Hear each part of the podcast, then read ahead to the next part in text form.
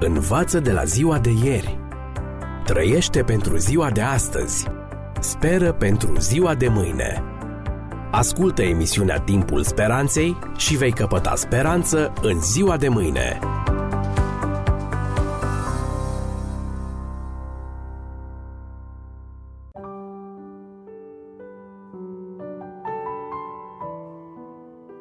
Stimați prieteni, bine v-am regăsit! Și în această ediție vreau să vă prezint un nou subiect de supraviețuire în secolul 21 cu genericul Începe să trăiești. Vă spuneam data trecută că un tablou sau o piesă muzicală descoperă ceva despre stare de suflet a artistului. Tot așa vorbește și natura despre creatorul ei. Te întrebi adesea ce l-a determinat pe Dumnezeu să pună atâtea arome, culori și armonii în tot ce ne înconjoară și ce l-a mânat să construiască universul tocmai pe dragoste. Răspunsul l-am aflat cu adâncă uimire când am citit pentru prima oară acel verset din Sfânta Scriptură. Dumnezeu este dragoste. Dragi prieteni, noi nu realizăm cât de revoluționară este această afirmație, întrucât nu știm cum arătau zeii altor religii. În mitologia greacă, de exemplu, zeii se purtau imoral și abject își mâncau proprii copii, se urau și se înșelau, violau femei și bărbați. În hinduism, zeii sunt impersonali, reci și chiar răutăcioși. Conform hinduismului, ființele umane împreună cu castele ar fi apărut din bucățile omului primordial, sfârtecat de zei. Din gură trăgându-se brahmanii, din brațe războinicii, din picioare negustorii și țăranii, iar din tălpi casta cea mai de jos, paria. În păgânism, zeii n-au milă de creația lor și o distrug periodic. Iar în cultul aztecilor, zeii se hrăneau cu inimile copiilor sau ale adulților. Anual se jertfeau mii de vieți. În religia lui Confucius, zeii nici măcar n-au chip sau nume, întrucât nu ne stă în putință să-i cunoaștem. Înțeleptul aici ne îndeamnă la tăcere. Oricât ai căuta, în nicio religie nu e loc pentru un Dumnezeu dragoste. Chiar și așa numiții zei ai dragostei, Afrodita, Eros, Astarte, Flora, se limitează doar la sex, dar n-au niciun fel de empatie pentru ființele create. Cât de ridicol ar suna în oricare dintre religiile păgâne să spui Zeus mă iubește sau Zeul este al meu. Și deodată, iată, descoperim în natură în lumea noastră și în Sfânta Scriptură un Dumnezeu radical diferit. Un Dumnezeu iubitor de oameni, un Dumnezeu personal care l-a creat pe om după asemănarea sa și l-a înzestrat cu libertate de alegere, cu un singur scop, ca să fie fericit. În timp ce religiile nebiblice, cu excepția islamului, un derivat iudeo-creștin, acceptă celelalte religii cu binevoitoare toleranță, ca pe niște alternative pe principiul toate drumurile duc spre Roma, creștinismul, cu Dumnezeul său atât de unic și diferit de toți ceilalți, stă tranșant în opoziție. Sună dur, dar corect, ceea ce a spus Isus în Evanghelia după Ioan, capitolul 10, textele 7 cu 9. Citez. Adevărat vă spun că eu sunt ușa. Toți cei ce au venit înainte de mine sunt hoți și tâlhari. Mântuit va fi doar acela care intră prin mine. Am încheiat citatul. Salvarea, stimați prieteni, e prin dragoste, așa cum a demonstrat Isus. Dar oare cei care rostesc cuvântul acesta înțeleg ce este dragostea? La 16 august 1987 a avut loc un accident aviatic considerat al doilea ca dimensiuni din istoria aviației americane. Era zborul 225 al companiei Northwest Airlines. Catastrofa s-a produs la câteva secunde după decolare. Avionul s-a prăbușit pe șoseaua de lângă aeroport, făcând 156 de victime. Toți pasagerii, echipajul și doi oameni la sol. Când echipele de intervenție eliberau locul, printre sfărâmăturile navei au găsit o fetiță de patru ani, Cecilia Chicken, încă în viață. Dezlegarea enigmei a durat trei zile până când Cecilia și-a revenit din comă și a povestit. În timp ce avionul era în picaj, Paula, mama ei, și-a desfăcut centura, a îngenunchiat peste fetiță, A cuprins-o cu brațele și nu i-a mai dat drumul. Mama a murit, iar fetița trăiește. În actul dramatic al mamei poți lesne găsi răspunsul la întrebarea ce este iubirea. Când dăruiești o floare, un cadou sau o faptă costisitoare, cel care le primește înțelege că îl iubești, pentru că iubirea se definește prin a da.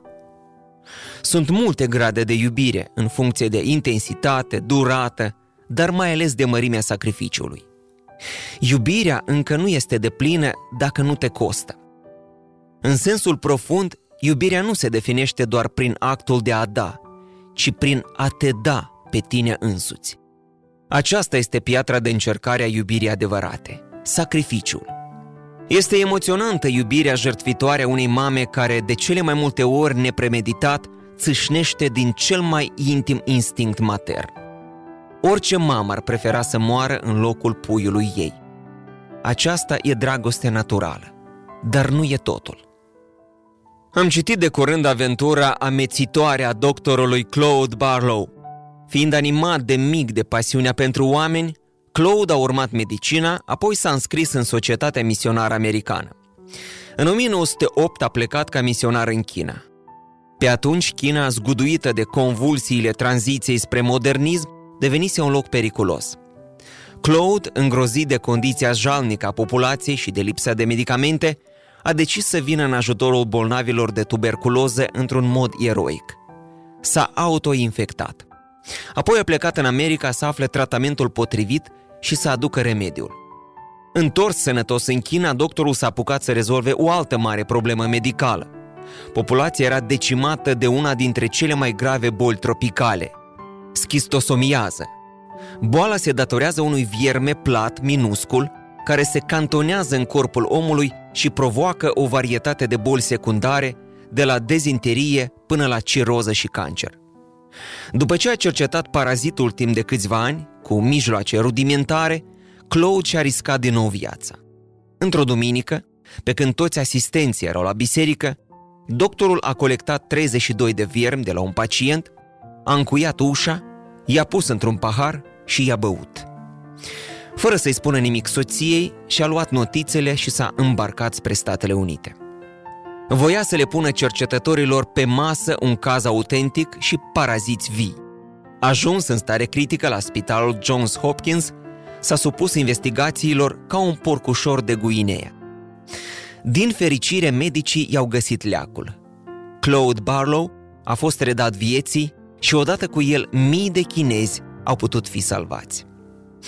Mai rămânea totuși o problemă. Cum ajungeau larvele în trupul omului? Abia în 1944, pe când lucra în Egipt, a descoperit că gazda intermediară a schistosomelor era un melc cenușiu de apă. Ca să identifice exact care dintre cele câteva soiuri de melci era vinovatul, Claude a riscat pentru a treia oară. I-a luat pe rând și i-a mâncat de vii, până când boala și-a arătat colții. Dar nu era periculos? l-a întrebat un coleg. Era, dar miza era mare. Merita chiar și viața, a spus doctorul. După 51 de ani de luptă pe viață și pe moarte, victoria a fost câștigată. Denotat e că, în ciuda expunerii sale la riscuri și sacrificii extreme, Claude Barlow a trăit 92 de ani. Stimați prieteni, exemplul doctorului este măreț. Să părăsești lumea bună, civilizată, să te strămuți într-un loc periculos, să te identifici cu omul necăjit și să-ți riști viața împotriva oricărui instinct de supraviețuire pentru salvarea lui. Poate oare exista ceva mai înălțător? Ei bine, cred că da.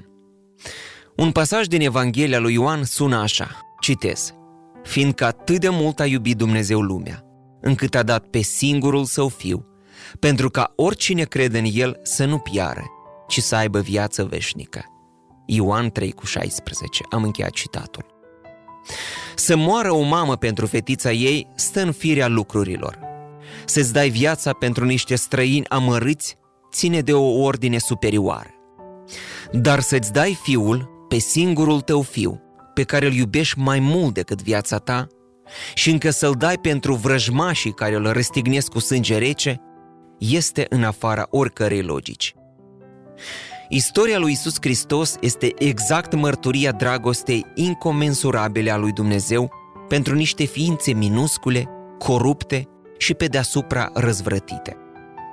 Ideea ca Dumnezeul Universului să-și dea unicul fiu pentru răscumpărarea dușmanilor săi depășește imaginația oricui. Aceasta este și motivul pentru care Biblia o numește taină. Dar este o taină descoperită, desfășurate în câteva acte. Despre această taină, dar și despre actele care ne ajută să o descoperim, vom vorbi în edițiile următoare. Învață de la ziua de ieri. Trăiește pentru ziua de astăzi. Speră pentru ziua de mâine. Ascultă emisiunea Timpul Speranței și vei căpăta speranță în ziua de mâine.